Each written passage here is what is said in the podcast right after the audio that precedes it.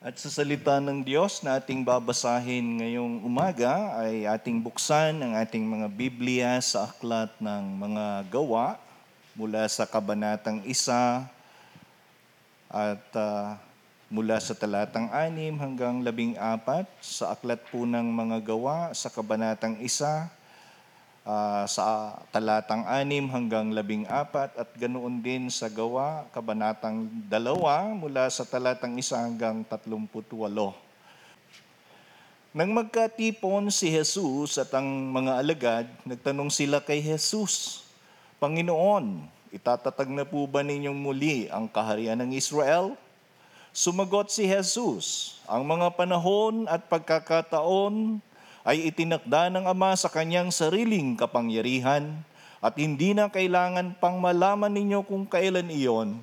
Subalit tatanggap kayo ng kapangyarihan pagbaba sa inyo ng Espiritu Santo at kayo ay magiging mga saksi ko sa Jerusalem, sa buong Judea at sa Samaria at hanggang sa dulo ng daigdig. Pagkasabi nito, si Jesus ay iniakyat sa langit habang ang mga alagad ay nakatingin sa kanya at natakpan siya ng ulap. Habang sila'y nakatitig sa langit at siya'y iniaakyat, may dalawang lalaking nakaputi na lumitaw sa tabi nila. Sabi nila, kayong mga taga Galilea, bakit kayo nakatayo rito at nakatingin sa langit?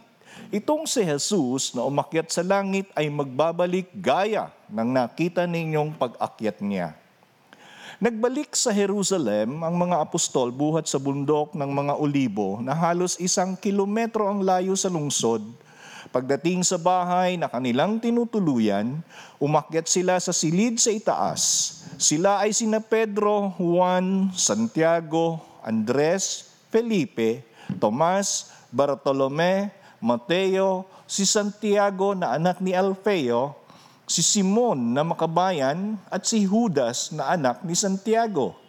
Lagi silang nagsasama-sama upang manalangin, kasama ang mga babae at si Maria na ina ni Jesus, gayon din ang mga kapatid ni Jesus. Sa aklat ng mga gawa, kabanatang dalawa mula sa talatang isa hanggang tatlumput walo, Nagkakatipon silang lahat sa isang lugar nang sumapit ang araw ng Pentecostes. Walang ano-ano'y may ingay na nagmula sa langit na tulad ng ugong ng malakas na hangin at napuno nito ang bahay na kinaroroonan nila. May nakita silang parang mga dilang apoy na dumapo sa bawat isa sa kanila. At silang lahat ay napuspos ng Espiritu Santo at nagsimulang magsalita ng iba't ibang wika. Ayon sa ipinagkaloob sa kanila ng Espiritu. May mga debotong Hudyo noon sa Jerusalem na nagmula sa bawat bansa sa buong mundo. Nang marinig nila ang ugong, nagdatingan ng maraming tao, namangha sila sapagkat nagsasalita ang mga alagad sa wika ng mga nakikinig. Sa pagkamangha at pagtataka ay kanilang nasabi, hindi ba taga Galilea silang lahat? Bakit sila nakapagsasalita sa ating wika? Tayo'y mga taga-Parsya, Media, Alam, Elam, Mesopotamia, Judea at Cappadocia, Ponto at Asya, mayroon pa sa ating taga-Phrygia at Pampilya, Ehipto at sa mga lupain ng Libya na malapit sa bayan ng Sirene at mga nagmula sa Roma. Mga Hudyo at mga Hentil na nahikayat sa pananampalatayang Hudyo. May mga taga Kreta at Arabia rin. Paano sila nakapagsasalita sa ating mga wika tungkol sa mga kahangahangang ginawa ng Diyos? Hindi nila lubusang maunawaan ang nangyari. Kaya't nagtanungan sila, ano ang kahulugan nito? Ngunit may ilang nagsabi ng pakutya, lasing lang ang mga iyan. Kaya tumayo si Pedro, kasama ng labing isang apostol at nagsalita ng malakas. Mga taga-Hudea at kayong lahat ng nakatira sa Jerusalem, pakinggan ninyong mabuti ang sasabihin ko. Hindi lasing ang mga taong ito, gaya ng palagay ninyo. Alas 9 pa lamang ng umaga ngayon, ang nakikita ninyo'y katuparan ng ipinahayag ni Propeta Joel. Ito ang gagawin ko sa mga huling araw, sabi ng Diyos. Ibubuhos ko ang aking espiritu sa lahat ng tao. Ipahahayag ng inyong mga anak na lalaki at babae ang aking mensahe. Ang inyong mga kabataang lalaki ay makakakita ng mga pangitain at ang inyong matatandang lalaki ay magkakaroon ng mga panaginip. Sa panahong iyon, ibubuhos ko rin ang aking espiritu sa aking mga alipin, maging lalaki at maging babae at ipahahayag nila ang aking mensahe. Magpapakita ako ng mga kababalaghan sa langit at mga himala sa lupa, dugo, apoy at makapal na usok. Ang araw ay magdidilim, ang buwan ay pupulang parang dugo, bago dumating ang dakila at maluwalhating araw ng Panginoon. At sino mang tumawag sa pangalan ng Panginoon ay maliligtas. Mga Israelita, pakinggan ninyo ito. Si Jesus na taga Nazareth ang sinugo ng Diyos. Pinatunayan ito ng mga himala, mga kababalaghan at mga palatanda ang ginawa ng Diyos sa pamamagitan niya. Alam ninyo ito sapagkat ang lahat ng ito ay naganap sa kalagitnaan ninyo. Ang Jesus na ito na ipinagkanulo sa inyo ayon sa pasya at kaalaman ng Diyos sa mulat mula pa ay ipinapako ninyo at ipinapatay sa mga taong masasama. Subalit siya ay muling binuhay ng Diyos at pinalaya mula sa kapangyarihan ng kamatayan sapagkat hindi maaaring siya ay bihagin nito. Gaya ng sinabi ni David tungkol sa kanya, Nakita ko ang Panginoon na lagi kong kasama, hindi ako matitinag sapagkat kapiling ko siya. Dahil dito, natuwa ang puso ko, ang mga salita ko ay napuno ng galak at ang katawan ko ay mananatiling may pag-asa. Sapagkat ang kaluluwa ko ay di mo pababayaan sa daigdig ng mga patay at hindi mo hahayaang makaranas ng pagkabulok ang iyong banal na lingkod. Itinuro mo sa akin ang mga landas patungo sa buhay dahil ikaw ang kasama ko, ako'y mapupuno ng kagalakan. Mga kapatid, may katiyakang sinasabi ko sa inyo na ang ninuno nating si David ay namatay at inilibing at naririto ang kanyang libingan hanggang ngayon. Siya ay propeta at alam niya ang pangako sa kanya ng Diyos na magiging haring tulad niya ang isang magmumula sa kanyang angkan. Noon pa man ay nakita na ni David ang muling pagkabuhay ng Kristo at ipinahayag niya ito ng kanyang sabihing, hindi siya pinabayaan sa daigdig ng mga patay at hindi nakaranas ng pagkabulok ang kanyang katawan. Ang Jesus na ito ay muling binuhay ng Diyos at saksi kaming lahat sa pangyayaring iyon. Pinaupo siya sa kanan ng Diyos at tinanggap niya mula sa Ama ang ipinangakong Espiritu Santo. Ito ang kanyang ibinuhos sa amin tulad ng inyong nakikita at naririnig. Hindi si David ang umakyat sa langit, kundi sinabi lamang niya, Sinabi ng Panginoon sa aking Panginoon, maupo ka sa kanan ko hanggang lubusan kong mapasuko sa iyo ang mga kaaway mo.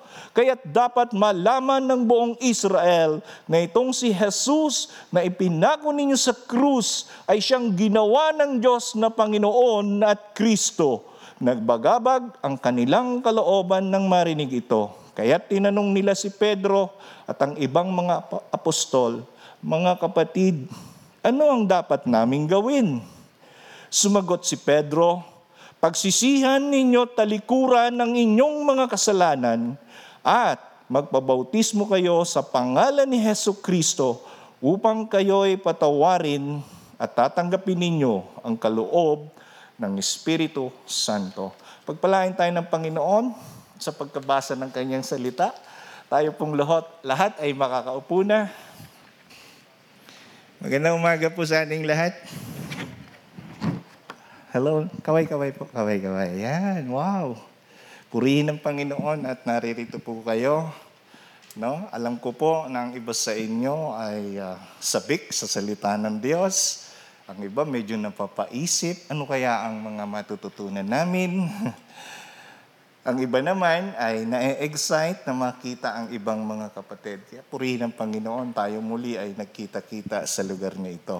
So, Ah, katulad po ng ating ah, pinag-aralan nung nakaraan mula sa aklat ni ah, Lucas, nakita po natin yung tinatawag na ang dakilang utos o yung the Great Commission ng ating Panginoong Heso Kristo. Dapat po bilang mananampalataya, alam natin yan. Ano? Dahil sa utos na iyon, ito pong karugtong ng sulat ni Lucas na makikita natin dito sa aklat ng mga gawa, sa kanyang sulat, ay doon sa first part makikita natin na kung ano yung kanyang mga sinabi. No? Na ang kanyang mga tinukoy dito sa kanyang sulat kay Teofilo ay mga bagay na kanyang nasaksihan at nakita kay Kristo.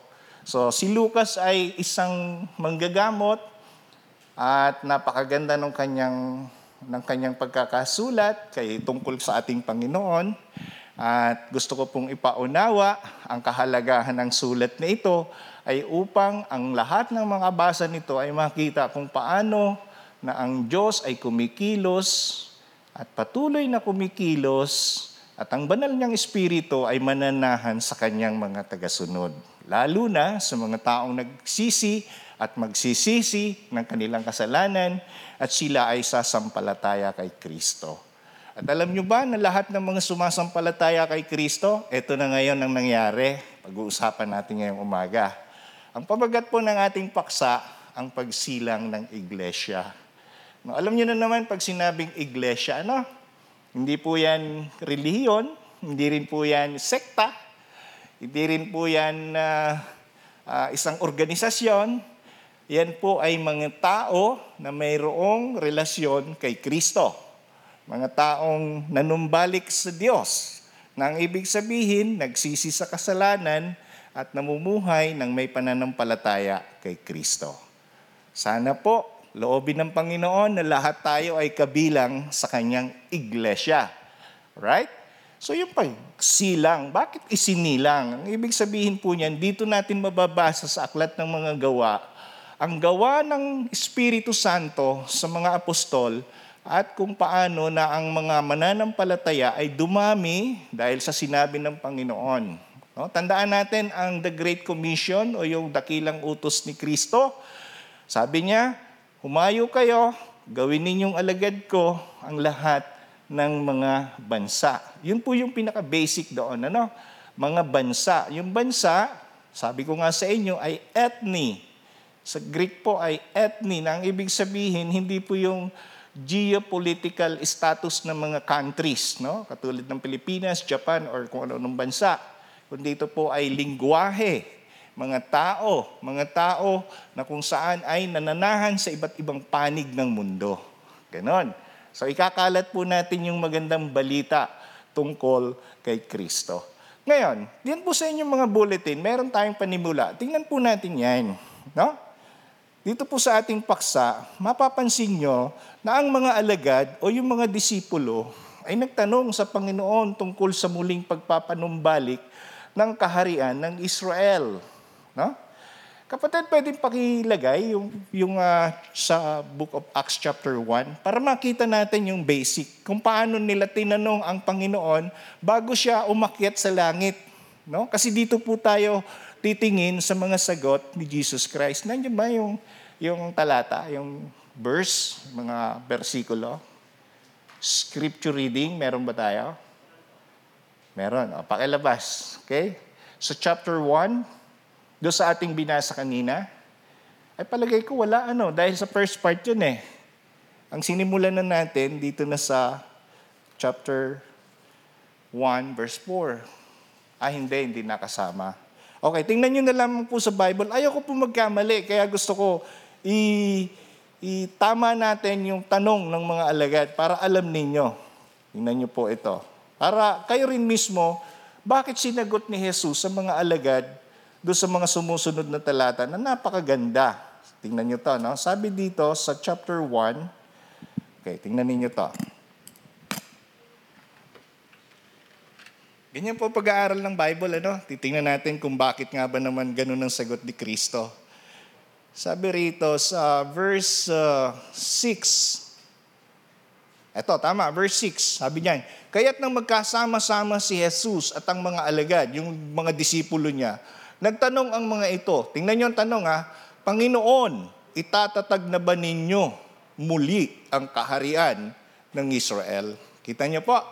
Yung tanong na yon, sabi ng Panginoong Jesus sa kanila, tingnan niyo to, ang mga panahon at sandali ay itinakda ng Ama sa kanyang sariling kapangyarihan at hindi na kailangan pang malaman ninyo kung kailan iyon. Tingnan niyo po ano?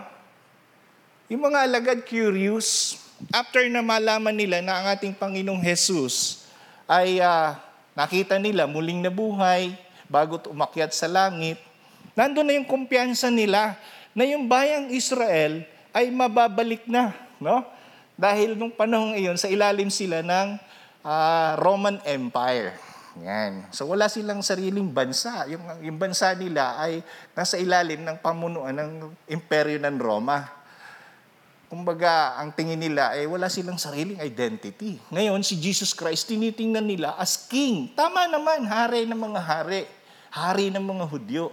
Kaya lang, itong nasa isipan nila, gusto nilang mangyari na yung, yung yung kanilang bansa ay muling maitatag, ang hindi nila nauunawaan yung kaharian na ini-establish ng Panginoon, na itatag ng Panginoon, ay spiritual na katayuan. Kaya ang sabi ng Panginoon, aba, eh sakop ng Ama yung panahon at mga itinakdang panahon. No? Hindi na ninyo saklaw yan. Kumbaga, sa panahon natin ngayon, maraming mga Kristiyano, ay, end times na, may COVID. No? Ay may mga pangyayaring tinitignan natin na baka ito na yung huling yugto ng panahon. No? Masyado na tayong nadadivert. Ang iniisip na natin, yung mga mangyayaring digmaan, yung mga kagutuman, yung mga paghihirap. Sabi natin, sabi ng iba, palatandaan na niya, babalik na si Kristo. Alam niyo gusto ko pong sabihin sa ating lahat, ang Panginoon nagsabi talagang babalik siya. Kaya lang, hindi alam kung kailan.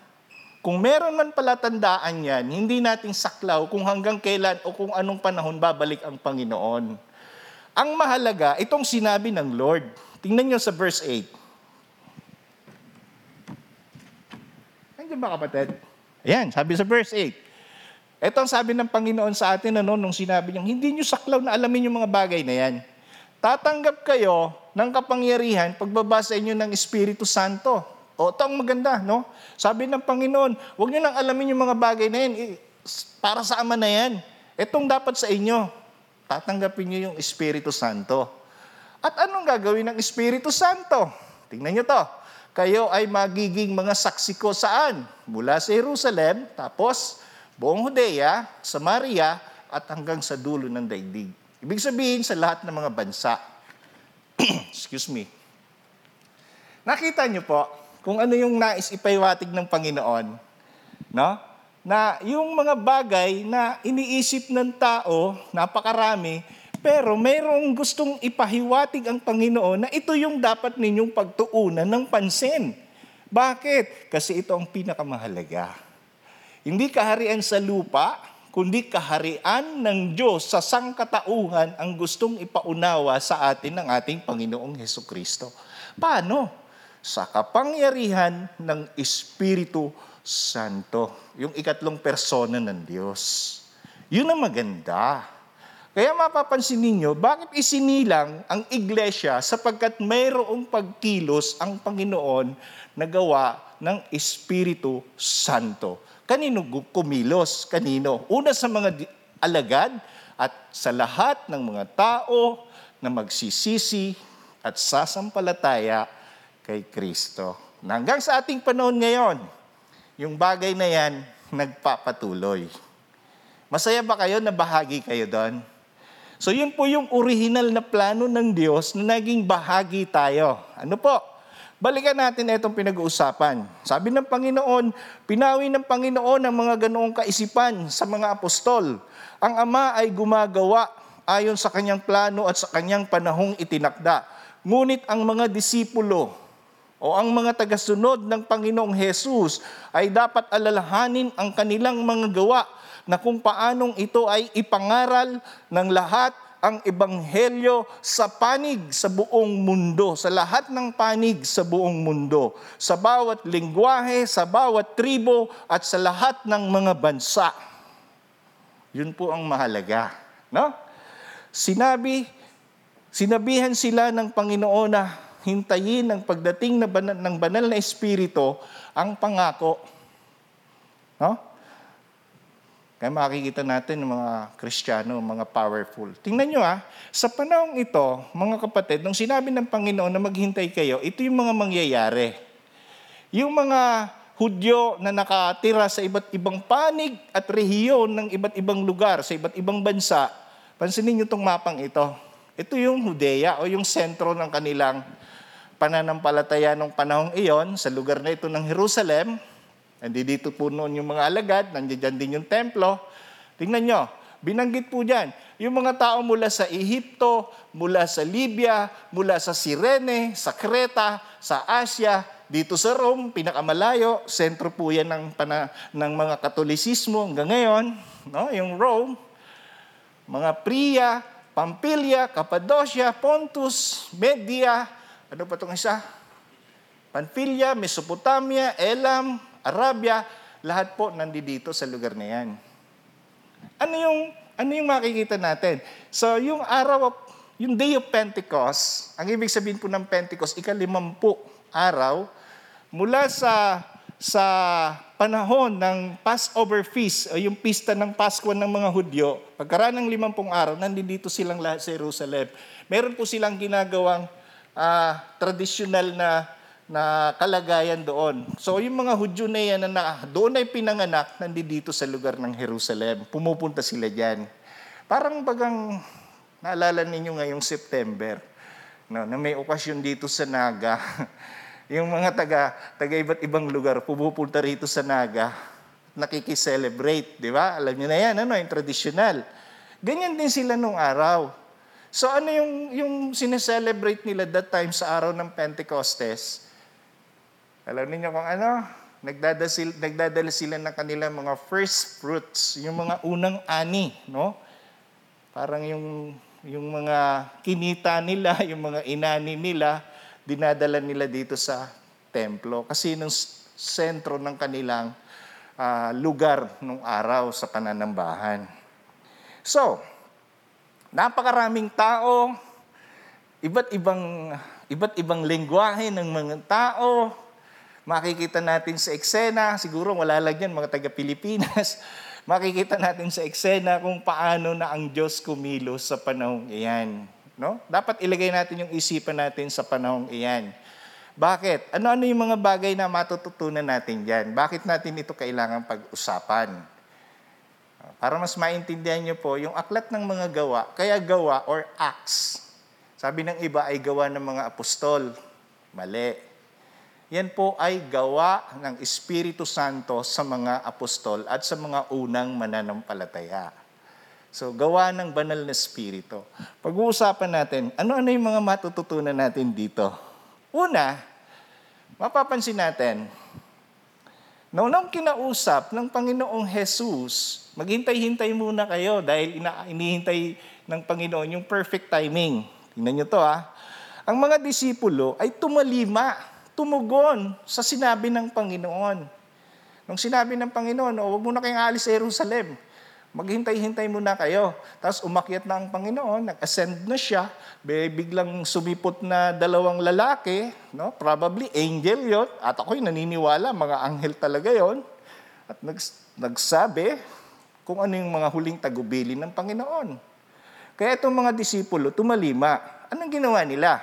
Sila ay naghintay o nanatili sa Jerusalem hanggang sa pagdating ng Espiritu Santo. Hinintay nila. Kasi nung panahon ngayon mga kapatid, iba sa panahon natin ngayon, ngayon, pag ikaw ay totoo, take note, totoo, na sumasampalataya na kay Kristo, nagsisi ka sa iyong kasalanan at pagkatapos kinilala mo si Jesus na namatay dahil sa iyong kasalanan at sumasampalataya ka sa iyong sa iyong uh, sumasampalataya ka kay Jesus ng buong puso, no?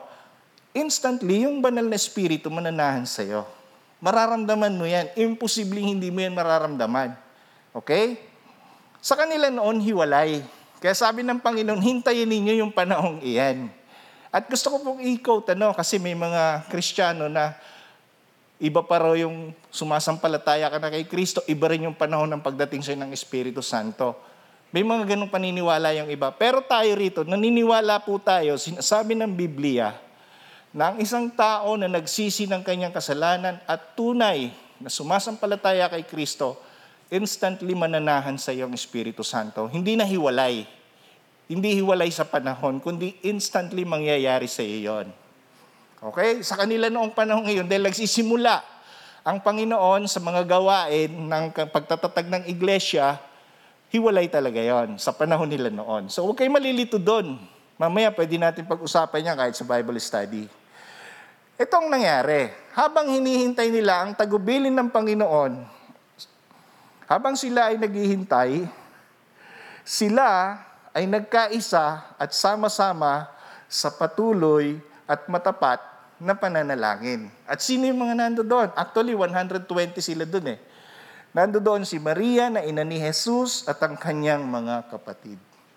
So bago nag-ascend ang Panginoon, at nung siya ay nandoon na sa langit, na witness ng mga ng mga taong ito na 120 at habang hinihintay nila yung Espiritu Santo, makikita natin ngayon, sila ay nagpapatuloy sa pananalangin. Okay? Pag-usapan natin ngayon. Gusto ko pong sabihin sa inyo na habang naghihintay tayo sa mga gusto ng Diyos na ipagawa sa atin, napaka-importante ng ating pananalangin. Malinaw po? Parang yung mga unang, unang alagad at the same time, yung mga unang kristyano nung araw, mga mananampalataya, sumunod sa panawagan ng Jesus at sila ay nagpapatuloy sa pananalangin. Naunawaan niyo ba kung ano ibig sabihin ng prayer? Yan ay pakikipag-ugnayan natin sa Diyos. Okay? Kasi sa panahong iyon, dalawang bagay ang pwede nating sabihin. Nung una, nalungkot sila dahil nakita nila si Jesus na matay. Itong panahong ito, iiwan na sila ng Panginoon. Mag-a-ascend na sa langit. Possible, nalulungkot. Yung iba natutuwa. Pero ang mahalaga sa pananalangin, nauunawaan nila kung ano yung gusto na ipagawa ng Panginoon. Gets natin? Yung ibang mga, mga Kristiyano ngayon, nakakaligtaan yung pinakamahalagang bagay, yung pananalangin. Bakit? Dahil ito po yan. Sa pananalangin, mauunawaan mo ngayon na ang Diyos ay kumikilos sa kanyang perpektong pagkakataon at panahon. No? The Lord works in perfect timing. Malinaw? Mamaya malalaman natin kung paano naging perfect timing yung pagbabasa kanila ng Espiritu Santo para mas maging klaro sa atin, bilang mananampalataya, maging ehemplo rin sana tayo ng buhay pananalangin. Gets natin? Kasi kasama po yan sa tagubilin sa atin ng ating Panginoong Diyos. Kaya nga sabi ni Pablo, pray without ceasing. Di ba? Ang Panginoon, nung sinama niya yung mga alagad, yung, tat- yung inner group, manalangin kayo. Sabi ng Panginoon, nung bago siya dinakip, So makikita natin, kahit si Jesus Christ, napakahalaga ng pananalangin. Yan po'y pakikipag-ugnayan sa Diyos. At doon mo maunawaan kung ano yung panahon na itinatakda ng Diyos, lalo na kung ikaw ay madalas na nananalangin. Ngayon, bakit sinabi kong perfect timing? Pagka ikaw ay nananalangin at nagtitiwala sa Diyos, nakikipag-communicate ka sa Diyos, tingnan nyo itong pangalawa. Sa araw ng Pentecostes, tingnan nyo to ha, dumating ang banal na Espiritu sa mga disipulo na mayroong malinaw na kapahayagan. So sa madaling salita, nung dumating sa kanila ang Espiritu Santo, malinaw sa mga alagad, hindi magulo. Okay? Eh, bakit malinaw? Kasi nga nagsimula sila sa pananalangin, pagtitiwala sa Diyos, pag pakikipag-usap sa Diyos at paghihintay sa kung ano at kailan kikilos ang Diyos. Kaya nung dumating sa kanila, ang Espiritu Santo, hindi sila nawindang. Malinaw sa kanila yung kapahayagan. Kaganapan ito sa sinabi ng Panginoon. Ano pa? Mapapansin doon ng pagsasalita sa iba't ibang wika. Okay? Wow! Nakapagsalita sila ng iba't ibang lingwahe, no? So, ang mga Hudyo na galing sa iba't ibang panig ng mga bansa ay narinig ang kanilang lingwahe mula sa mga disipulo. Okay? Sila ay namangha, inakala pa ng marami na sila ay mga lasing. Pag-usapan natin ito ng konti lang. yung speaking in tongues, may mga churches po ngayon na nagpa-practice nito. Natanong ako minsan sa Bible study, bakit bakit daw tayo sa GCF hindi nag speaking in tongues? Binabawal ba ninyo? okay, sabi ko, kung sa pagbabawal, wala pa akong narinig na ipinagbawal. Pero speaking in tongues, kung gusto ninyong gawin yan at kung gusto ninyong maunawaan, tingnan natin sa 1 Corinthians chapter 14. O, hindi ko na po ibabasahin kasi mapapalayo tayo ng topic. No? Gusto ko lang pahapyawan kayo. Bakit hindi natin pinapractice dito yung speaking in tongues? Dahil according to uh, rule, sa reglamento na sinabi ni Paul, mas mabuti yung nagpapahayag ka ng salita ng Diyos nang nauunawaan. Malinaw. Yung pag speaking in tongues, dapat, hindi naman binabawal, pero dapat hanggang tatlo. At doon sa tatlo, may nag interpret Di ba? Yan po yung rule. So, dito, sa paksang ito, makikita natin yung speaking in tongues na iintindihan. Bakit? Dahil maraming mga tao sa panahon ngayon na doon sa Jerusalem, pumupunta sa templo, nakikita nila, no, na yung even Hudyo ka na pinanganak sa ibang bansa, hindi mo maun- maunawaan yung salita ng mga taga Galilea. Pero nung dumating yung Espiritu Santo, eto nakaka-amaze. Yung mga alagad, hindi naman sila mga linguist. Alam niyo yung linguist, yung maraming alam na salita. Pero sa panahong ito, nakapagsalita sila, nauunawaan sila ng mga iba't ibang bansa na nakarating sa Jerusalem. So may purpose. Ano yung purpose? Para ipaunawa sa lahat ng tao ang mabuting balita.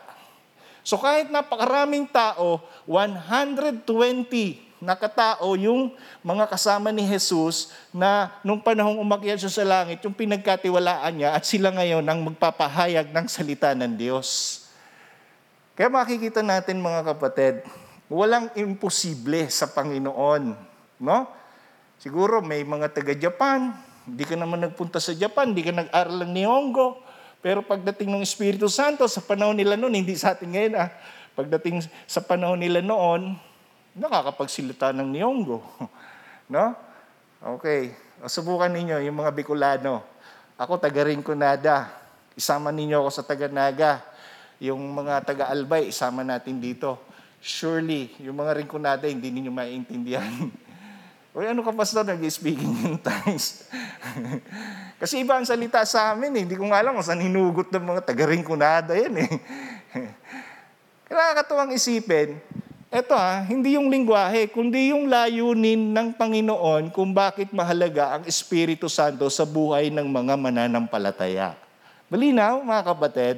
Ibig sabihin yan, tama yung sabi ng Panginoon sa Gawa, chapter 1, verse 8 natatanggap ka ng kapangyarihan ng Diyos.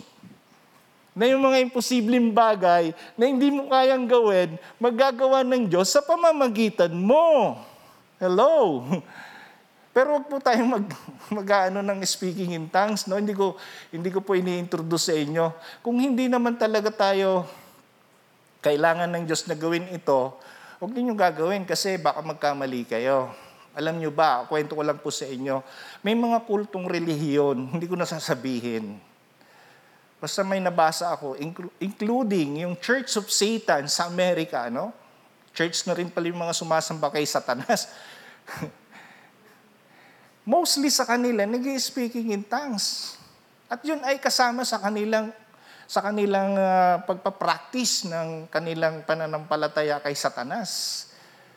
Kita nyo yan, mga kapatid? So para hindi tayo ma-deceive, para hindi tayo madaya, para mas maunawaan tayo ng ating kausap, yung kung anong lingwahe meron tayo, pagyamanin natin, halimbawa kung magaling ka sa English, di, salita ka ng English sa mga taong nakakaunawa ng English.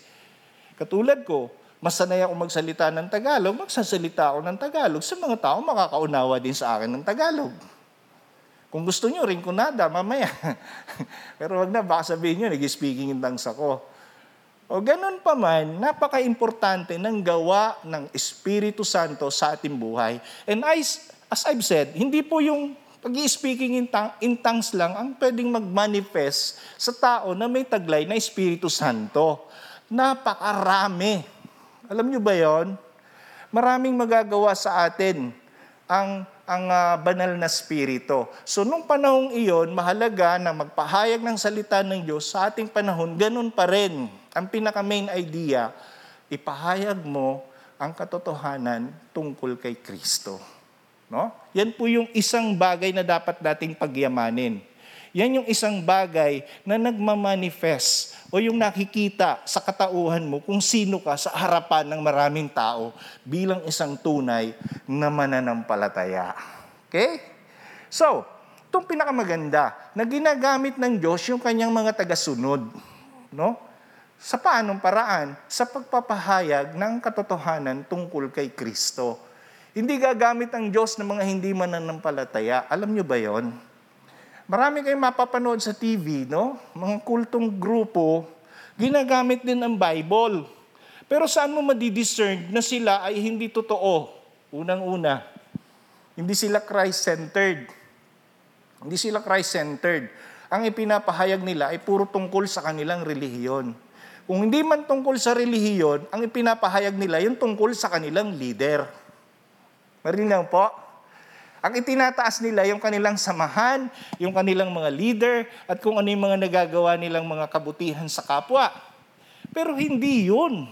Ang mahalaga dito, si Kristo. Kung ikaw ay totoong kristyano, kaya ka nga kristyano, ang makikita sa buhay mo, ang ipapahayag ng iyong mga salita, ang iniisip mo, mga bagay na ginawa ni Kristo at ang mga bagay na nakikita tungkol kay Kristo. Malinaw? So maganda rito yung oportunidad na meron tayo na pwede tayong gamitin kahit sino ka man. Kahit anong kalagayan mo sa buhay, pwede kang gamitin. Malinaw po sa atin mga kapatid. So walang limit ang kapangyarihan ng Espiritu Santo pag ito ay taglay ng bawat mananampalataya. Eh paano yan, Pastor? Ang daming tanong tungkol sa Bible. Ikwento mo lang si Kristo sapat. Sapat na yan. So ang challenge ko, kung hindi, hindi pa sapat ang kaalaman mo sa Biblia, doon ka muna magsimula. Ano ba ang ginawa sa iyo ni Kristo? Malinaw? Ano ba ang ginawa sa atin ni Kristo? Napakaganda, di ba? Namatay siya dahil sa ating mga kasalanan, pero nabuhay siya muli. At naniniwala tayo na muli siyang babalik. So paano, paano nangyari yun, Pastor? Kasi alam mo, makasalanan tayo eh. Kaya ang sabi ng Biblia, magsisi ka sa iyong kasalanan, tumalikod ka sa iyong kasalanan. So ang pagsisisi, hindi yung nag-say sorry ka lang, kundi yung meron kang pagbabago ng iyong puso at ng iyong isipan, ng iyong buong pagkatao sa pagtalikod sa kung ano yung kasalanan. Malinaw sa atin? Parang kumbaga, nakaharap ka ngayon dito sa kasalanan, pag nag-decide ka na magsisi, Lord, sorry po ako, nagsisisi na po ako, tatalikod ka sa mali at haharap ka doon sa liwanag at hahakbang mamumuhay ka ayon sa pamumuhay na nakikita natin kay Kristo at sa turo ng kanyang mga alagad. Malinaw sa atin mga kapatid. Katulad ng lagi kong sinasabi sa inyo, napakahalaga na maging Christ-centered ang buhay natin. Alam niyo kung bakit? Alam niyo ba kung bakit? Dahil si Kristo lang po ang ibinigay ng Diyos sa ilalim ng ng langit upang ang tao ay maligtas. Tangi ang pangalang Heso Kristo lamang ang ibinigay ng Diyos. Tingnan ninyo yan sa Acts chapter 4 verse 12, bababasa ninyo yung another preaching ni, ni Pedro. Na sa silong ng langit, walang ibinigay ang Diyos na ikaliligtas ng tao, kundi ang pangalang Heso Kristo lamang. Yung iba masyadong after na doon sa mga mangyayari, sa mga end times, sa mga manifestation of the Spirit, kung ano-anong Spirit. Yung iba, nag, nag-Spirit of the glass pa. Nag-Spirit of the glass anya ako, kausapin ko yung Holy Spirit.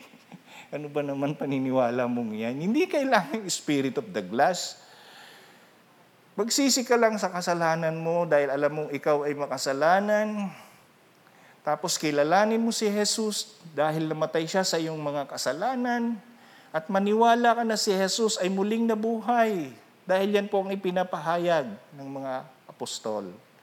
So mga kapatid, malinaw po sa atin, bakit mahalaga yan? Kasi doon magsisimula ang totoong iglesia.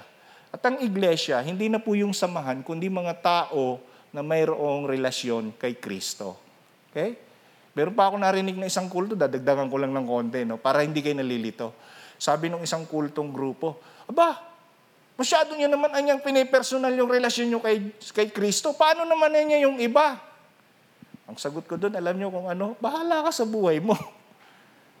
Bakit ganun ang pananaw nila? Kasi ganito yung explanation nila. Pag personal daw, meron kang personal toothbrush, alam naman yung personal mong toothbrush, ipagamit mo sa iba.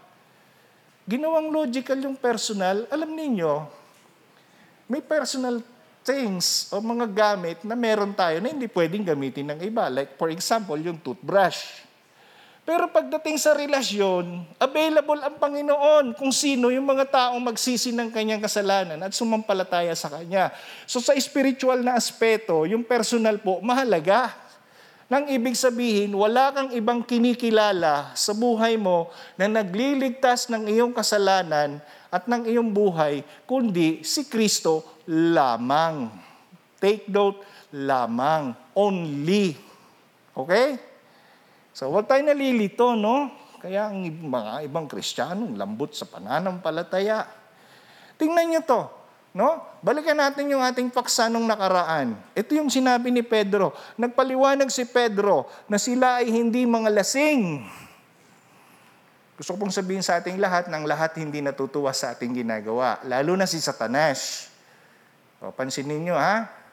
Nung si Pedro ay nangaral at yung mga kasama niya, ay nako, mga lasing lang yan. Siguro dinagdagan pa. Huwag na kayong magpapaniwala dyan, lasing lang yan. Narinig na yung ganyan, may dala kayong Bible. Hay nako, mga burn again yan. Tawag sa atin, burn. Na, na, na-experience na po na persecute kayo. Nagsishare lang kayo ng gospel, no? Ay, naku, na, alam ko na yan. Sa iba na lang, sa iba mo na lang ibahagi yan. Okay? Minsan sa pamilya natin, pinagtatawanan tayo pag nagbabasa ka ng Bible. Pero pag nag-ML ka, tuwan-tuwa yung mga magulang mo, meron mang ganun. Kaya makikita natin, ano, minsan, minsan, no, hindi lahat, pero may mga situation na tayo bilang mga lingkod ng Diyos, pag gumagawa ng mabuting bagay tungkol sa Panginoon, yung kaaway hindi natutuwa. May mga tao din na nakakampi ng kaaway, hindi rin natutuwa. Pinagtatawanan tayo. Katulad ng mga apostol. Mga lasing lang yan. Pero tingnan niyo yung katalinuhang ibinigay ng Espiritu Santo kay Pedro. Tingnan niyo to. Sa pagkakataong iyon, mapapansin nyo, itong si Pedro ay agad nangaral ng mabuting balita kay Kristo. Yun yung kanyang ginawa. Sabi niya, ay paano malalasing niya? Alas 9 pa lang ng umaga. Siguro naglalasingan yung mga panahong iyon sa kanila, mga gabi. Okay? Eh, alas 9 pa lang ng umaga. Ibig sabihin, kagigising pa lang ng iba, maglalasingan. Ano? Inaalmusal yung gin. yung alas lasinggero, naririnig ko yan eh. Tingnan niyo ang laman ng mensahe. Tingnan nyo ah, ang pangunahing paksa sa mensahe ni Pedro, napakahaba, yung binasa natin kanina, hindi natin babalikan, ay nakatuon sa tagubilin ng Panginoon. Yung pinag-usapan natin na nakaraan. Okay? Yung nakaraang Sunday. Ano yung topic natin ng Sunday? Naalala nyo pa? Tungkol yung kay Kristo, di ba? Naalala nyo pa? Yung key element of the gospel. O, ang pangunahing saligan ng mabuting balita, natatandaan nyo pa?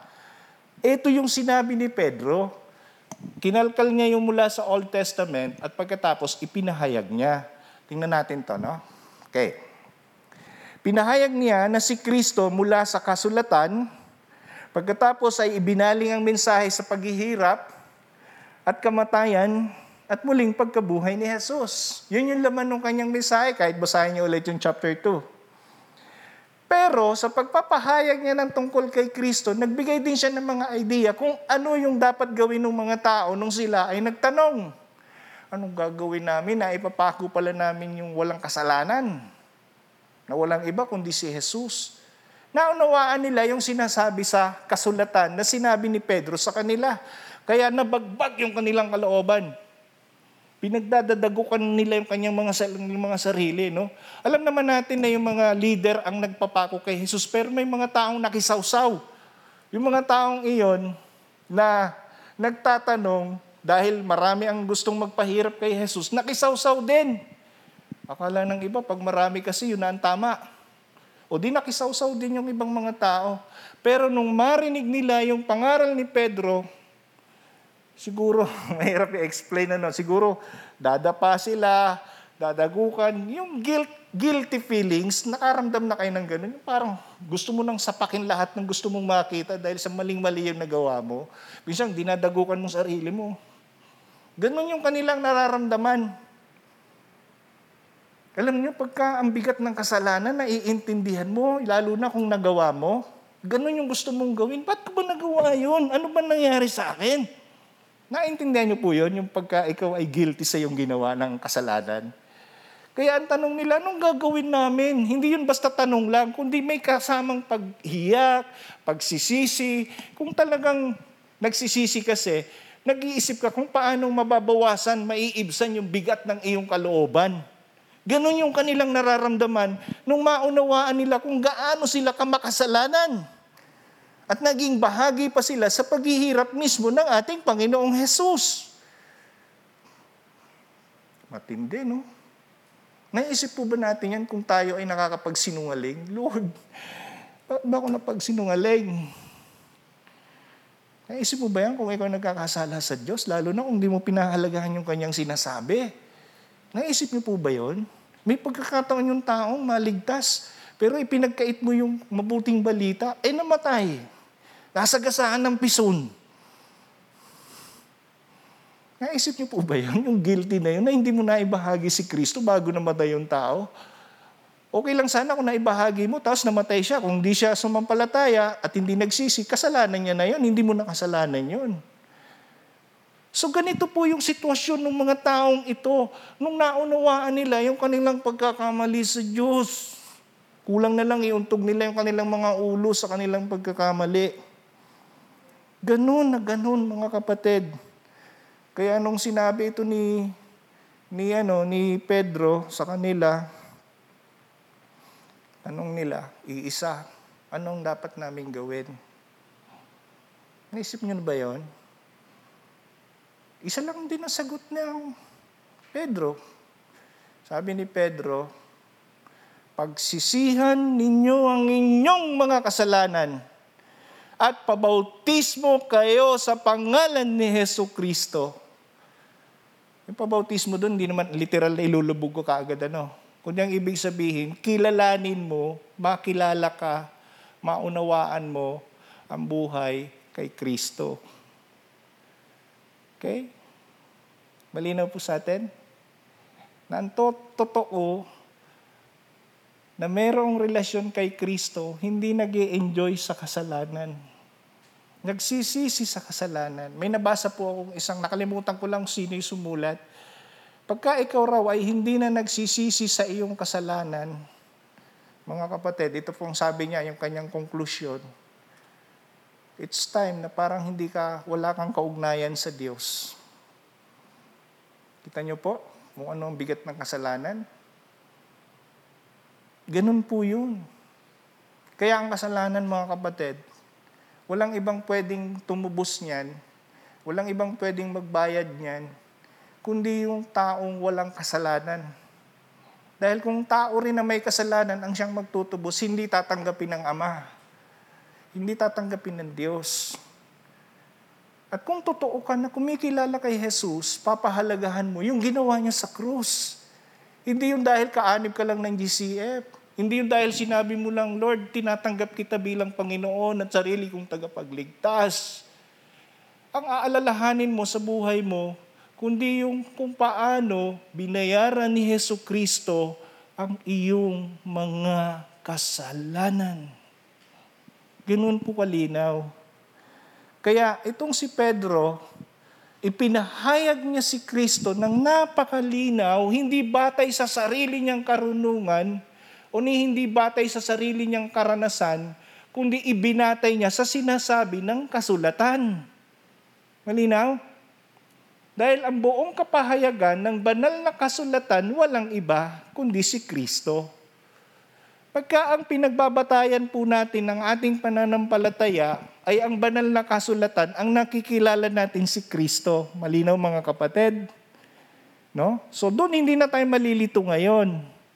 Pag si Kristo ay nakikilala mo, mauunawaan mo kung paano ka mamumuhay ayon sa sinasabi ng banal na kasulatan na sinasabi din mismo ng ating Panginoong Heso Kristo.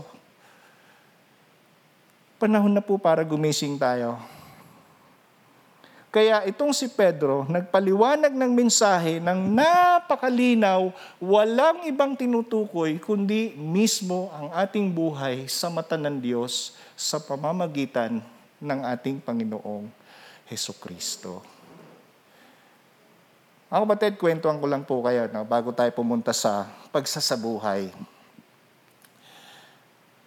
Yun pong mga understudy natin sa Rinconada, hindi ko naman po itinataas ano na ang mga kasama ko roon ay mga bata pa sa pananampalataya. After pong maunawaan namin ang mga kahulugan nito, mula pa nung pinag-aralan natin yung lumang tipan, lalo na yung tabernakulo, napansin ko yung paglago ng kanilang buhay sa Panginoon. Mga young people po sila. In fact, walang mga asawa ito, mga binata eh. Nag-aaral, yung iba nag, uh, nagtatrabaho. Nung ma-realize nila kung gaano na ang Diyos ay napopuot sa kasalanan, at ang salita naman ng Diyos ay ipinapahayag tungkol sa kapatawaran ni Heso Kristo, mga kabataang ito, na-realize nila kung sino sila sa harap ng Diyos. Malinaw po sa atin, mahalaga sa atin ang tingin ng Diyos sa iyo hindi mahalaga kung ano ang tingin mo sa Diyos, kundi kung ano ang tingin mo sa Diyos. Ano, kung ano ang tingin sa atin ng Diyos. Salamat sa Panginoon, nung ipinaunawa sa amin ito, pati po ako, personally, nung maunawaan ko ito, na-realize ng bawat isa kung ano ang halaga ng kanilang buhay sa pagsusuko at pagsunod sa kung ano ang nais ng Diyos. Alam niyo kung ano naging resulta? Tingnan niyo to ha lumago sila sa kanilang buhay sa Panginoon. Nagkaroon sila ng parang, kumbaga sa nalulobat na baterya ng cellphone, kumbaga na i-charge silang muli. No? Tapos, tumaas yung level ng kanilang energy. Of course, gawa ng Diyos yun. At dahil tumaas yung kanilang level ng kanilang energy sa Panginoon, eto na. Hindi na mahirap sa kanila ngayon na magturo ng mabuting balita tungkol kay Kristo. Hindi na mahirap. Bakit? Kasi nararamdaman. Sabi nila, Pastor, paano ba yan? Mag-open tayo ng mga house church, wala tayong budget. Ay, sabi ko, budget lang yan, hindi problema yan, problema ni Lord yan. Mag-obey ka lang kung anong sinasabi ng Bible, then bahala ang Panginoon sa ibang bagay. Alam nyo na, batunayan namin yan Napakabuti ng Panginoon. Napakasarap isipin na sa, sa, sa kalagayan nating ito ay gagamitin tayo ng Diyos na may mga taong maliligtas, may mga taong makakakilala kay Kristo, may mga taong nakakakawala no, sa pagkaalipin ng kasalanan dahil sa kapangyarihan ng ating Panginoong Heso Kristo. And result, tingnan nyo to. Magpatuloy tayo sa pananalangin, maging tuloy-tuloy ang gawain ng Diyos. Kapatid, ikaw ba ay nagnanasa na ang gawain ng Diyos ay magpatuloy at tuloy-tuloy na mangyayari sa pamamagitan mo? So magdasal ka palagi. Naway tuluyan tayong puspusin ng Espiritu Santo sa pamamagitan ng pananalangin at sa pamamagitan ng kanyang salita. Ipinanganak ang iglesia, alam niyo kung paano?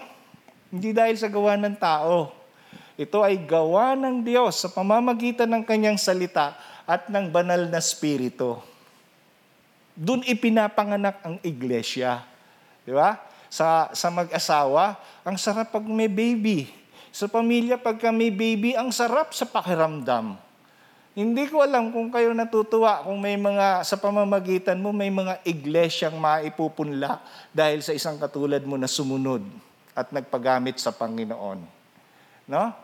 Tapos makikita natin, magsama-sama tayo, magkaisa tayo na nagpapatuloy sa pananalangin at huwag nating pababayaan ang pinakamahalagang bagay na dapat nating ginagawa bilang mga tagasunod ng Diyos. Yan ang una. Pangalawa, magtiwala ka sa banal na spirito kung paano siya ang pumupuspos sa atin. Okay, meron na naman ako napakinggan. Pastor, anong pagkakaiba nung dwelling at saka yung feeling? Oh, meron pang baptism of the Holy Spirit. Ang daming usapin. Pero mga kapatid, ito lang ang gusto mangyari sa atin ng Diyos. Kung nasa sa iyo ang Espiritu Santo, nung ikaw ay nagsuko ng iyong buhay kay Kristo, pakahangarin natin ito, mapuspos tayo ng kanyang Espiritu. Bakit? Dahil hindi sa lahat ng pagkakataon nararanasan po natin yan. Kailan lamang napupuspos? Ibig sabihin, para kang na, naha-high level dahil sa salita ng Diyos at sa kapangyarihan ng Espiritu Santo. Kailan nangyayari yan kung ikaw ay babad sa salita ng Diyos at handa kang sumunod sa sinasabi ng Diyos? Yan po yung kapuspusan. Nangyayari yan madalas sa mga taong laging nagbabasa ng salita ng Diyos at isinusunod kung ano ang sinasabi ng Panginoon. Yung iba kasi, ah, okay, taglay ko na naman ng Espiritu Santo, okay lang. Mali. Ang sabi ng Espiritu, sabi ng Diyos sa atin, mga puspos kayo ng Espiritu Santo. Utos po iyan. No? Ang Espiritu ng Diyos ang tanging nagliligtas, hindi natin magagawa sa sariling lakas o karunungan o maging sa sariling magagawa ang mga gawa ng Diyos kung wala ang Espiritu Santo. Malinaw po. Kaya kung nagbabahagi tayo ng salita ng Diyos, hayaan natin ang Espiritu Santo ang kumilos. Yung iba, pinipilit eh. Pag hindi ka tumanggap sa Panginoon, patayin kita dyan. Ginagaya pa si Duterte. patayin kita, Noy. hindi ganun ang pamamaraan. Hayaan natin ang gawa ng Diyos sa pamamagitan mo. No? Okay. Pangatlo, maging tapat sa pangangaral ng Ebanghelyo sa pagpapaliwanag na si Kristo ang diwa o sentro. Ito po ang topic natin next meeting. Sentro sa mga plano ng Diyos ayon sa banal na kasulatan. Kung si Jesus Christ pala ang sentro ng Biblia, sana yan din ang nakikita sa buhay natin. Okay? Ipahayag natin ang kanyang paghihirap, kamatayan at muling pagkabuhay. Gayon din ating ipangaral ang pagsisisi para sa kapatawaran ng kasalanan. Minsan mga kapatid, dito tayo nagkakaroon ng masyadong napakalaking issue. Alam niyo, may narinig akong mga Kristiyano ganito kung magsalita.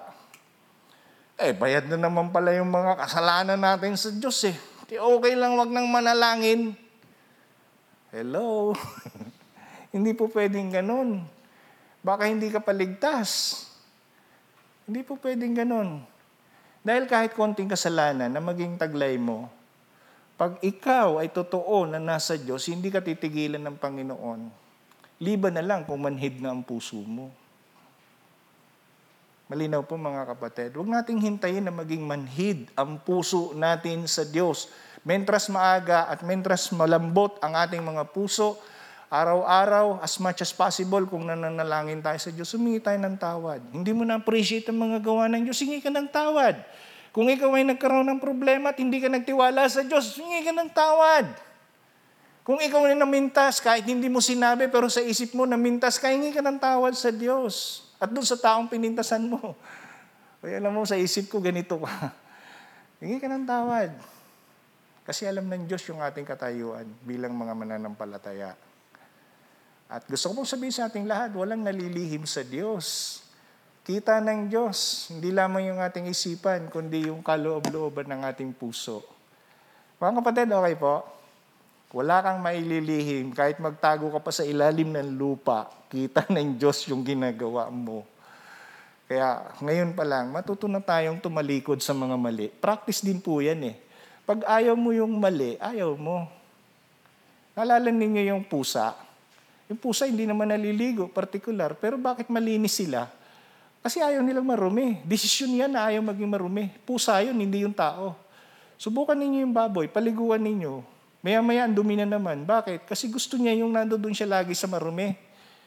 Baboy yun eh. Ang tao may isip. May Espiritu Santo. At ang Espiritu Santo, banal. At dahil sa kabanalang iyan, gusto ng Diyos, mamuhay tayo sa kabanalan. Kalinaw po. Kaya kung may mga bagay tayong hindi pa natin isusuko sa Panginoon, humingi ka na ng tulong. Lord, Nakukonsensya na po ako. At dinidiktahan ako, nakoconvict na ako sa mga mali ko. Isinusuko ko na po sa iyo yung aking mga kasalanan. Hindi ko na po babalikan. Hindi natin alam kung sino rito ang nanonood pa ng mga porn. Kasi ang dali-dali na ngayon sa Facebook. Okay, ay, hindi, hindi na necessary Facebook sa, sa internet. Ang dali, kahit sa cellphone. Kaya manood ka na lang ng TV, nag-isip ka ng malaswa. Laki kasalanan na yon. Hingi ka ng tawad. Especially sa mga young people. Malinaw mga kapatid. Yung mga nanay na namumroblema dahil sa kabuhayan, sa halip na magtiwala kay sa mga asawa ninyo at hahanapan ninyo ng hahanapan yung mga asawa ninyo, lumuhod kayong mag-asawa sa Panginoon at hintayin ninyo ang pagkilos ng Diyos. Hindi ko naman sinabing huwag na kayong kumilos, kundi lahat ng mga bagay na gagawin natin, ipagkatiwala natin sa Diyos sapagkat yan ang tama bilang mananampalataya. Okay po yun mga kapatid. Kami po nag-uumpisa ng mga small group. Ang dami namin problema finances. Kasi alam naman natin ang situation ng church, di ba? Ang mga kapatiran natin, apektado, apektado ng mga kabuhayan. Pero sabi ko, maging matapat lang tayo sa Diyos, sapat yan. At alam ninyo, kahit kailan, hindi pinagkulang yung gawain ng Panginoon. Bakit? Dahil ang Diyos alam kung anong kailangan natin. Malinaw po sa atin yan. So, yan po ang dapat natin gawin. Kung yung mga bagay na yan nagkukulang tayo, hingi po tayo ng tawad sa Diyos. Kaya yung iba hindi nakakakawala sa problema. Kasi Lord, pinagpre-pray ko naman, bakit ganito? Kasi nandun pa yung isipan mo eh. Pero kung yung kalooban mo at isipan mo, ipinaubaya mo na sa Panginoon, eh ano kung mamatay? Mamatay ka sa gutom, ikaw lang ba namatay sa gutom? Lahat naman ng tao pwedeng mamatay sa gutom. Namatay sa sakit, eh ano kung mamatay? Ang mahalaga, buhay ka sa mata ng Diyos. Hello? Lahat naman tayo mamamatay. Masyado lang tayong nag, naging advance sa mga bagay na nararanasan natin. Huwag tayong matakot. Gets po natin mga kapatid. Hindi po galit sa inyo, no? sinasabi ko lang yung totoo. Ako nga, hindi ko alam kung ano mangyayari sa akin bukas. Hindi, ko, hindi na po ako nakakapagpa-check up dahil sabi ng mga, ng mga ano, ng mga tao ngayon, pag nagpunta ka niya sa ospital, nandiyan ng COVID. Hindi ako takot sa COVID, pero tinitignan ko pa rin yung sitwasyon. At gina, kumbaga, mas maganda magtiwala sa Diyos, no? Kasi noon, taon-taon, nagpapacheck ako ng health ko, ngayon hindi ko magawa. Hindi dahil sa walang pampacheck up, kundi yung umiiwas tayo nga sa sakit. O, ganun pa man, bahala si Lord sa atin. Amen? Sabi ng iba, bahala na si Lord, wala na akong magawa. Eh, kahit may magagawa ka, bahala pa rin siya si Lord. Kaya ng Lord yan. Kaya, sige lang, basta magpatuloy tayo sa Panginoon. Last thing, ipahayag natin si Kristo online. Napakagandang ministry po nito. Lalo na ngayon, meron ka lang 10 pesos, pakarga ka ng, ng, ano, ng cellphone load mo, mag-data ka, Naku, yung mga kamag-anak mo, depressed na depressed na sa ibang lugar. Dahil, naku, may COVID na naman sa kapitbahay namin, naka-lockdown na naman. Hindi mo naman mapuntahan dahil bawal. O yan, online. Sa cellphone lang, sa Facebook lang. Konti na lang yata ang tao sa Pilipinas na walang Facebook eh, no? Dito lahat yata may Facebook. Nakikita ko lahat kayo sa Facebook eh. Kaya, mm, through online. Di ba? Okay? Oh, maging sa ating mga kapitbahayan, hmm, mga lugar, i-connect natin si Kristo ay pambihira. Ang daming mga taong depressed sa kapitbahay niyo, malay mo magsisuicide na, naligtas dahil sa iyo, ginamit ka ng Panginoon. Hindi mo alam, magbibigti na lang, dumating ka, tao po, tao po. Eh, magbibigti na siya, nakasabit na yung PC. Ay, may tao, sandali lang, tinanggal yung PC. Ano pong kailangan mo? May dala akong ulam. Pwede ba mag-share? O sige na nga, shiner mo. Yung tao, at tinanggal na yung PC. Yun, nabuhay ng loob. Ano malay mo, ikaw ang gamitin ng Lord. Malinaw po sa atin, this is the work of the Spirit sa buhay natin. Mahalagang maunawa ng mga tao na tanging si Kristo ang sentro ng ating mga buhay. Tanungin ko kayo, si Jesus Christ ba ang sentro ng buhay nyo? Kaway-kaway, kaway-kaway. Alright. Yung iba ayaw kumaway. Iba ang sentro. Okay? Bahala kayo kung ayaw si Jesus Christ ang sentro ng buhay nyo. At dahil dyan, sila man ay magsisi ng kanilang mga kasalanan at mamuhay din silang kapiling ni Yeso Kristo. Yun yung the best thing. Pagkapiling mo si Kristo, hindi maibibigay ni Kristo yung, yung super ginhawa mo sa buhay na magiging multi-millionaire ka na, kahit may COVID, hindi ka natatamaan, na parang kang si Superman. Hindi ibibigay ni Kristo sa iyo yan. Alam niyo ba kung ano ibibigay sa ni Kristo? Yung kahit takot mo sa kamatayan, kaya mong paglabanan. Pag hindi ka takot mamatay, hindi ka, hindi ka rin takot sa mga pagsubok sa buhay. Malinaw mga kapatid, yun yung unang pinatatakutan ng kinatatakutan ng asawa ko noon eh. Kasi may nervous breakdown siya noon. Anong, sak- na- ako. Sabi ko, sige, dadaikot na namin mga ospital kung saan-saan. Sabi ng doktor, psychological. Nung sumunod na inatake, "Hmm, mamatay na naman ako. Sabi ko, di, diretso na kita sa punerarya. o ngayon pag natauhan, alam mo, pag kay Kristo ka, kahit dulo ng kamatayan, hindi ka matatakot. O, panghuli, no? Nung sinabi ng Panginoon, sino ako? Sa Matthew chapter 16, sabi ng Panginoon sa mga alagad, sino ako? Sagot ni Pedro, kayo po ang Kristo, ang, ang anak ng Diyos na buhay. Wow! Sabi ni Kristo, ikaw ay Pedro, at sa ibabaw ng batong ito, itatayo ko ang aking iglesia na maging ang pintuan ng impyerno ay hindi makapananaig sa iyo. Tingnan niyo ang pangako ng Panginoon. Nang ibig sabihin, kahit kapangyarihan ni Satanas, hindi makapananaig sa iyo. Wow! Good news. Praise God. Eh, mga mga Kristiyano, COVID lang, takot eh. Eh, sabi na nga ng Panginoon, ako na nga ang may hawak ng buhay mo, para COVID lang yan. Yung isa pong pastor na nabalita, no, tinamaan ng COVID. Yung pagkakasakit niya, severe. Ibig sabihin, delikado. O saan siya humawak sa Panginoon? Ngayon, buhay. Pati yung asawa, hanggang tenga yung ngiti kasi pogi yung pastor. Kita niyo yan? Mga kapatid, ito na nga eh. Isinilang ang iglesia dahil sa salita at banal na spirito. At ang iglesyang iyon, mula noon hanggang ngayon, buhay yon. Gets natin? Gusto ninyo ng katotohanan ng buhay yon? Tingnan ninyo yung katabi nyo. Buhay pa ba? Kasi yung iglesyang yun, tayo yun. Ikaw na nagsisi sa iyong kasalanan at sumasampalataya kay Kristo, ikaw yun. Hindi GCF, kundi ikaw na mayroong pananampalataya kay Kristo. Magandang balita ba sa iyo?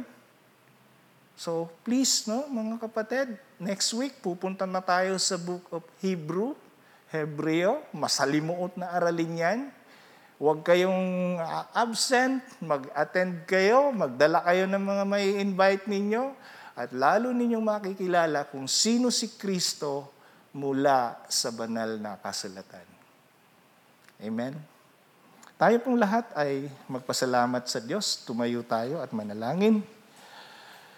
Ama, napakabuti mo sa aming buhay. Salamat po sa iyong salita. Salamat Lord na ang iglesia ay ah, nagpapatuloy, hindi namamatay, hindi nanghihina. Bagamat dumaraan sa maraming pagsubok, nananatiling buhay sapagkat ang salita mo at ang banal mong espiritu ang taglay ng iglesyang ito. Salamat po sapagkat bahagi kami sa itinatag mo pong iglesia. Salamat po sapagkat ang buhay na nagmumula sa iyo ay taglay namin sa pamamagitan ng inyong Espiritu Santo. Salamat sa iyong mga pangako na naging bahagi kami sa iyong dakilang plano. At salamat sa higit sa ano pa mang bagay sapagkat ang Panginoong Jesus ay nag-alay ng kanyang sarili sa krus ng Kalbaryo. Siya ay namatay dahil sa aming mga kasalanan, ngunit pagkaraan ng ikatlong araw ay muling nabuhay. Salamat sapagkat ikaw ang aming lakas, ikaw ang aming karunungan, ikaw ang aming sandigan ng aming buhay. Na bagamat maraming pagsubok na pagdaraanan kami, naririyan ka lamang at handa kang tulungan kami, handa kang gabayan kami sa aming buhay. At naririto ang mga kapatid kong ito, marahil ang iba nagkukulang, marahil ang iba natatangay ng kahinaan, marahil ang iba ay hindi lubos ang pananampalataya sa inyo. Silang lahat ay aking itinataas sa inyo, O Diyos. Maging ako na inyong abang lingkod. Patuloy niyo po kaming patnubayan. Patuloy niyong patatagin ang aming pananampalataya. Patuloy niyo pong ibigay sa amin ang pagkakataon na maunawaan ka namin ng lubusan kung sino ka sa aming buhay mula sa iyong banal na salita. Ipaunawa niyo po, Panginoon, na higit sa ano pa mang bagay, ang pinakamahalaga ay aming kaugnayan sa inyo. At salamat po sapagkat inalis mo kami sa aming mga kinatatakutan. Salamat po sapagkat tunay na tanging ikaw lamang, O Diyos, ang dapat naming katakutan, lalo na po sa aspeto ng kasalanan. Salamat po sapagkat sa lahat ng pagkakataon, ikaw ay makapangyarihan at handang maging kalakasan at karunungan ng aming buhay. Kaya't kung ang mga kapatid kong ito ay may mga suliranin, ipaunawa niyo po na ang mga suliraning ito ay kaparaanan mo lamang upang lalo kaming tumibay sa aming pagkakilala sa iyo. At sa sandaling kami ay dumaraan sa pagsubok, patuloy din po na ipinapahayag mo ang inyong katapatan sa amin na tunay na hindi mo kami pababayaan o iiwan magpakailanman. Salamat po sa iyong banal na spirito na siyang nananahan sa aming buhay. Salamat din po sapagkat ikaw ang siyang magpo-provide sa lahat ng aming mga kailangan sa mundong ito upang maitaguyod namin ang aming mga pamilya. At salamat din po sapagkat alam namin na ikaw ang magpoprotekta sa amin, sa aming mga kalusugan. Maging ang aming bansa ay aming itinataas sa inyo. Ang lahat ng mga mamamayang Pilipino, ang lahat ng mga bansa, mangyari po ang kalooban mo na ang lahat ay makakilala sa inyo, Panginoon. At tulungan mo rin po kami bigyan ng katapangan na ipaunawa sa lahat ang magandang balita na walang iba kundi ang aming Panginoong Heso Kristo. Muli, patuloy ka naming itinatanghal, patuloy naming itinataas ang pangalan mo, dinadakila ka namin, O Diyos, tanging sa inyong lahat ng kapurihan at kaluwalhatian. Sa Kanya na makapag-iingat sa inyo upang hindi kayo magkasala at makapaghaharap sa inyo ng walang kapintasan ng may malaking kagalakan sa Kanyang kaluwalhatian, sa iisang Diyos na ating tagapagligtas sa pamamagitan ni Heso Kristo ang ating Panginoon, sa Kanya ang kapurihan, karangalan, kadakilaan at kapangyarihan mula pa noong una, ngayon, at magpakailan paman. Amen. Palakpakan natin ang Panginoon.